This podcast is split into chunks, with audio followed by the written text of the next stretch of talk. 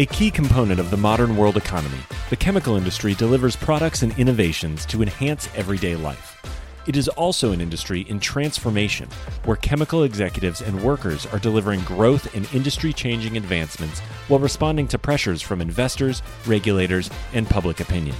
Discover how leading companies are approaching these challenges here on The Chemical Show. Join Victoria Meyer, president of Progressio Global and host of The Chemical Show, as she speaks with executives across the industry and learns how they are leading their companies to grow, transform, and push industry boundaries on all frontiers. Here's your host, Victoria Meyer. Hi, I'm Victoria Meyer, host of The Chemical Show. This week, I am delighted to be speaking with Laura Schwinn. Laura is the president of the specialty catalyst business at W.R. Grace.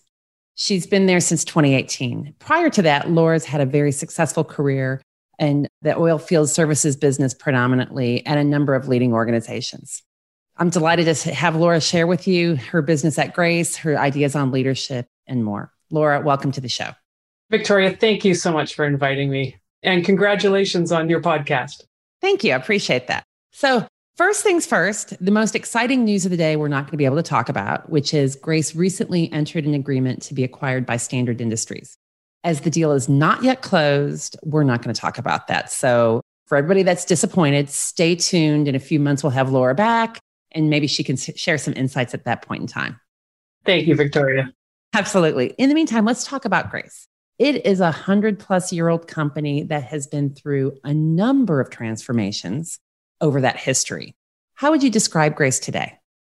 Grace is a focused company that is actually a pleasure to work for, I guess. Grace went through a pretty major transformation going from being a holding company. We had a cruise line at one time, we had animal animal husbandry, and as we evolved over those 135ish years, focused on chemistry on refining technologies, material technologies, and specialty catalyst, and really put together a strategy and a focus to be able to deliver to our customers. After we spun out, I think it's about seven years ago now, spun out the construction business, we really became a pure play business, I guess you could say.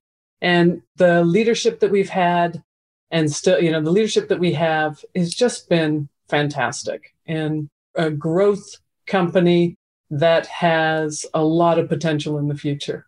Awesome. Well, and obviously some other companies think so as well. so, you know, you've been there with Grace now for two years.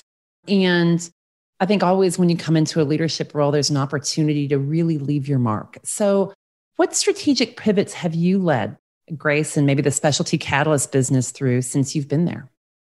You know, starting in about 2013, Grace started to make some acquisitions.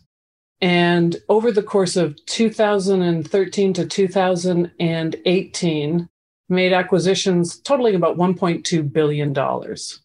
We were doing well, reporting good profitability and good growth.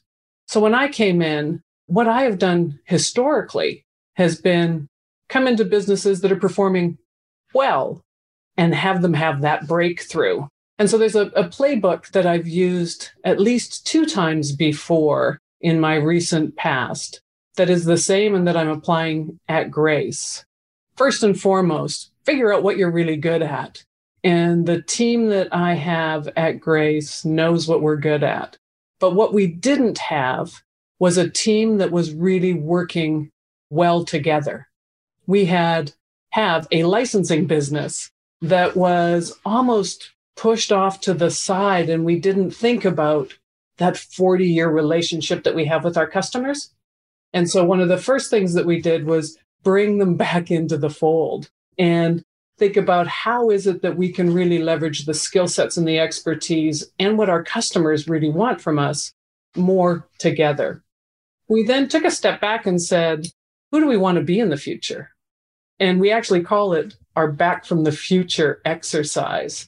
And so team my whole leadership team r&d sales hr finance licensing everybody got together and we said who are we going to be in the future and then sat back and said how do we get there? Because often you can have a strategy, you can have a vision, but if you're not thinking about what is it that you need to do every single day to deliver it, you're not going to make the progress that you need. Absolutely. And so I think really the job of any leader is to make sure that you're getting the best out of the people and the skill set that you have. And I was fortunate in in coming in to lead a team that really strong competencies, technical knowledge, and just needed to figure out how they could understand their interdependencies and then deliver that value back to our customers and that we could benefit from that value as well. So it's been a lot of work, a lot of change, doing what you said you were going to do, hold people accountable. And that's really been what we've been focused on over the course of the last two years. Interesting. That's awesome. So, from an external point of view, what would people maybe recognize as some of those changes, if anything? Yeah, I think that there's a couple right that come to mind right away. First, just how we're engaging with our customers. I think that historically, we had behaved that doing everything that our customers wanted was actually delivering them the most value. You feel responsive, you feel like you're giving them everything they need. But what they really want, and the difference they've probably seen from us over the course of the last little while, is that we're really listening to them and understanding what they need and then proposing fewer alternatives because of our expertise, right? We have expertise in polyolefins broader almost than anybody. And then coming back to them and saying, here's what we believe is best for you. So that engagement with our customers of one, listening better as opposed to just telling them there's a whole bunch of things we could do for them would be probably the biggest difference that they've seen from us. And then collaboratively working on what should we do that would be custom and what is it that we should suggest to them they don't need to be custom in the way that they're thinking.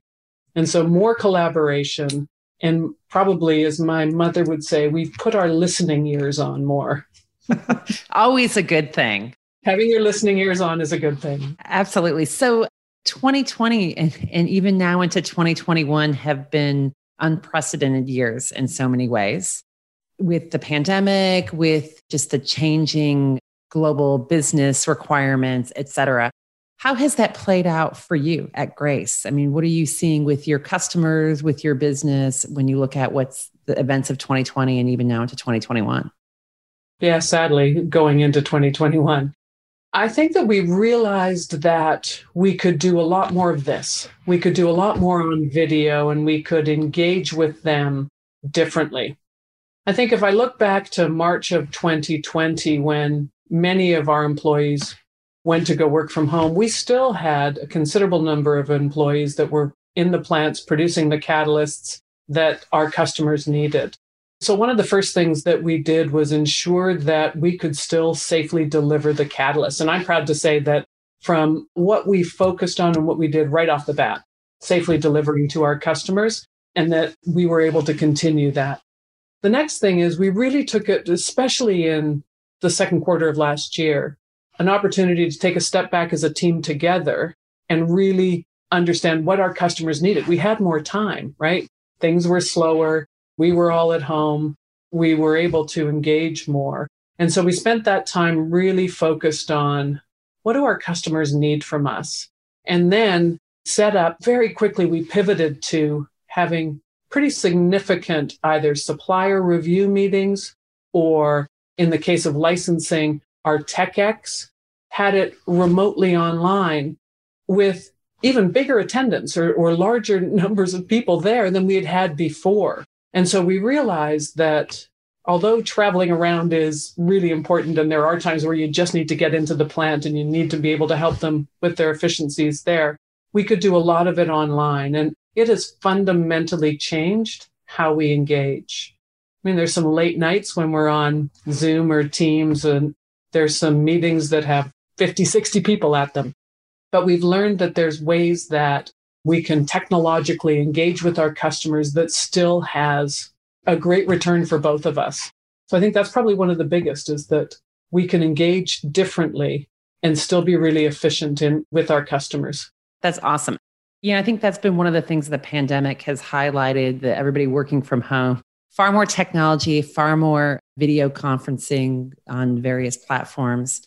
And it will be interesting as we start coming out of this and marketplaces start reopening, businesses start inviting people back into the office, just what's going to happen, right? So there's an element, and I've seen it myself and I've talked to people, you know, you kind of miss getting on an airplane to go see your customers.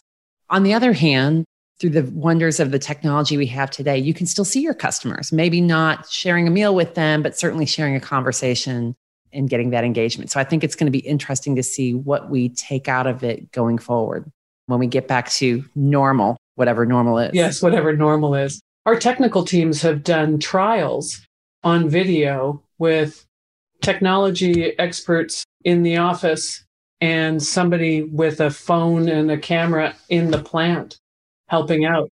We would have never thought that we could have done that before. Would never have considered it. No. awesome. So there's a lot of different things going on in the chemical industry.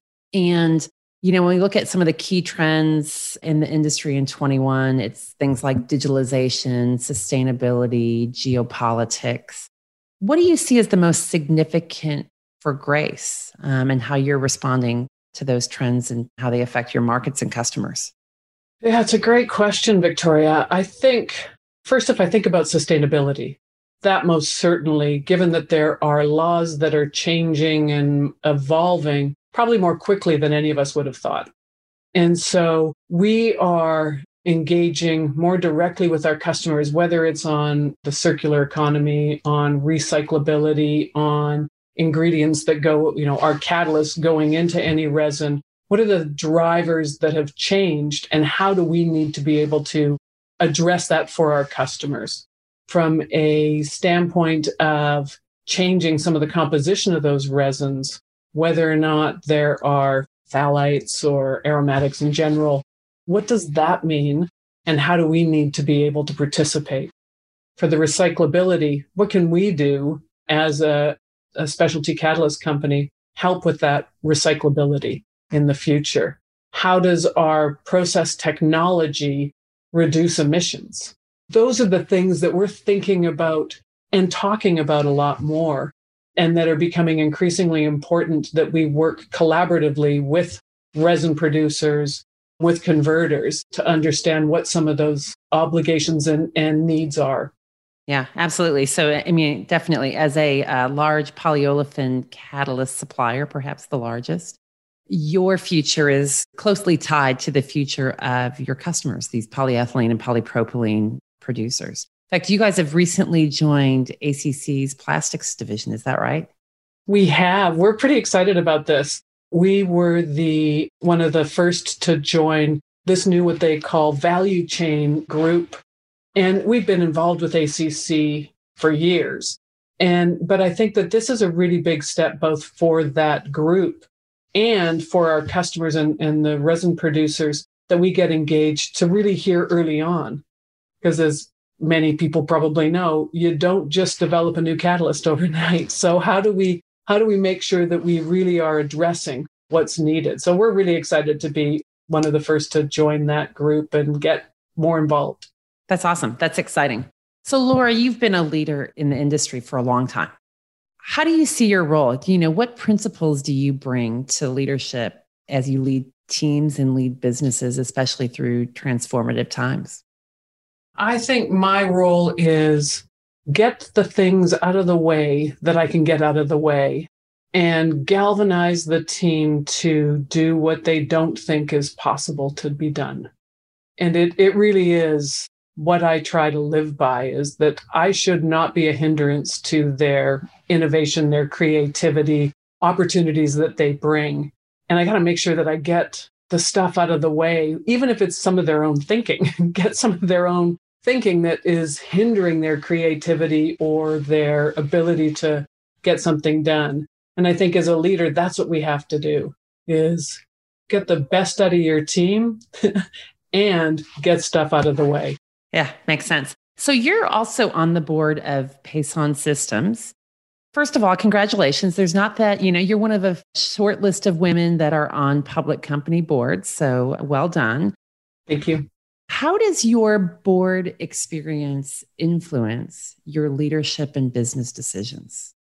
When I think about my fiduciary duty and my obligations to the shareholders of Pason, it really makes me take a step back and ensure that I am one, listening to the other expertise in the room who are also representing those shareholders, challenging the management on their strategy and, and whether or not they're thinking about things broadly enough.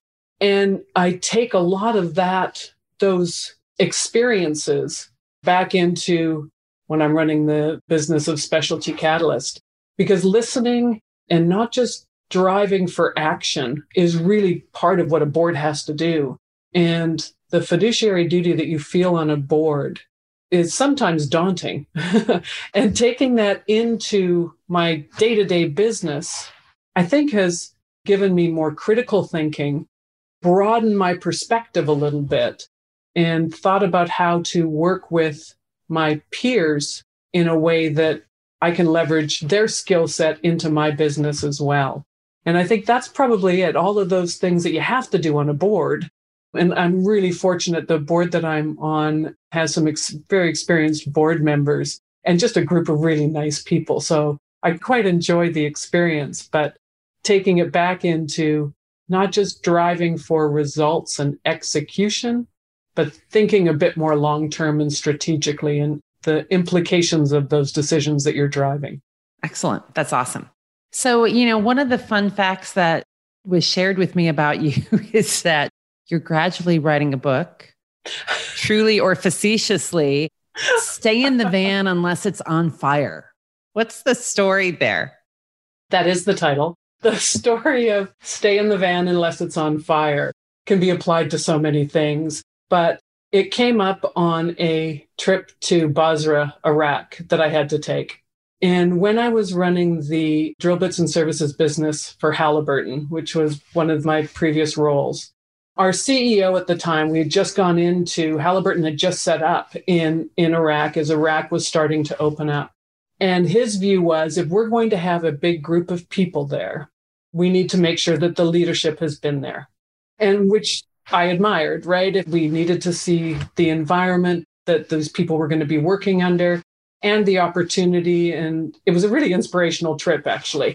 When we arrived in Basra airport, and we were picked up by our security service. There were three or four of us. We had a safety briefing. And in the safety briefing, we got into the van, looked like a hotel pickup van, except that it was armored. And we were sent over to one car first, and in the back were our Kevlar vests that we had to put on, which was the first sobering moment to being transported to where you were going to sleep in a Kevlar vest. So we got into the van and he was giving our safety briefing. And it went along these lines There's a lead car ahead of us, there's a duplicate van behind us that's empty. You're in this van. If anything happens, stay in the van. I'll get you out. You know, he said, so don't worry. It's going to take us anywhere from 20 minutes to 45 minutes to get to the compound, depending on how the roads are. And it was nighttime. And he said, so just remember, stay in the van unless it's on fire. And that was the safety moment. And I thought that's sage advice. But if I think about it as a sort of summary of the challenges of often being the only woman at the table, some of the, I've lived in Venezuela, I've lived in, I've traveled through Africa with work.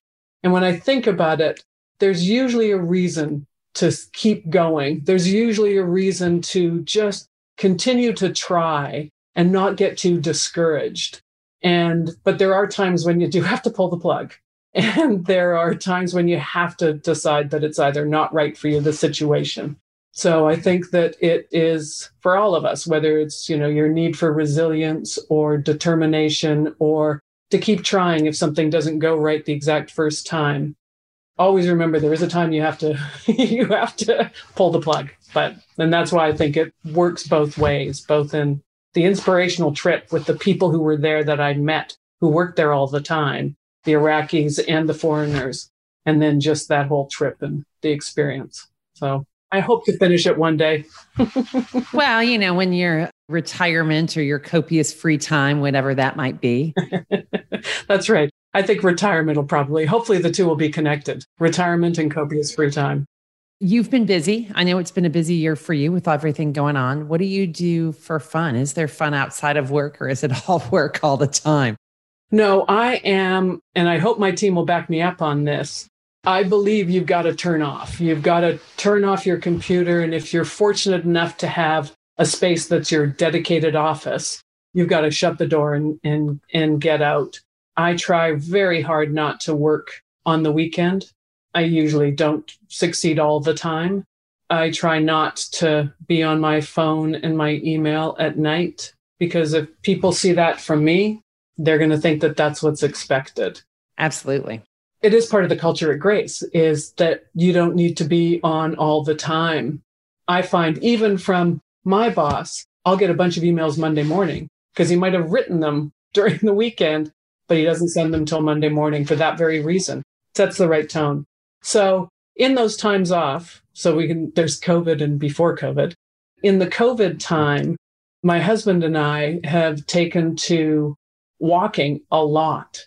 We have done some great walks. And in Maryland, where we live, there's some great scenery to do pretty significant walks. So we try to do about 10 miles every weekend on different paths and, and walking around and just getting out.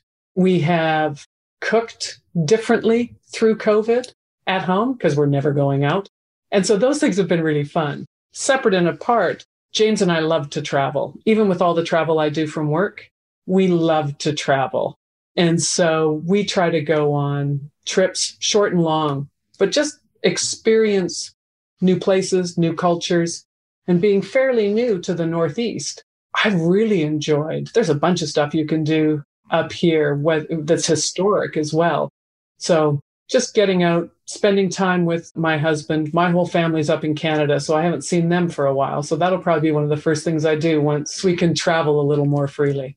Yeah, I think that's the thing that most people have said is that they are just looking forward to the travel. Even as a frequent business traveler, at some point you feel like, my gosh, it's such a grind. But all of a sudden you're like, boy, I haven't left and I'd really like to get on an airplane and use my passport and, you know, see a different place. So we'll get there eventually. I know I have to find my passport. I'm hoping I can still find it. it's been so long. Absolutely. Laura, this has been great. I really appreciate you taking the time to speak with us today.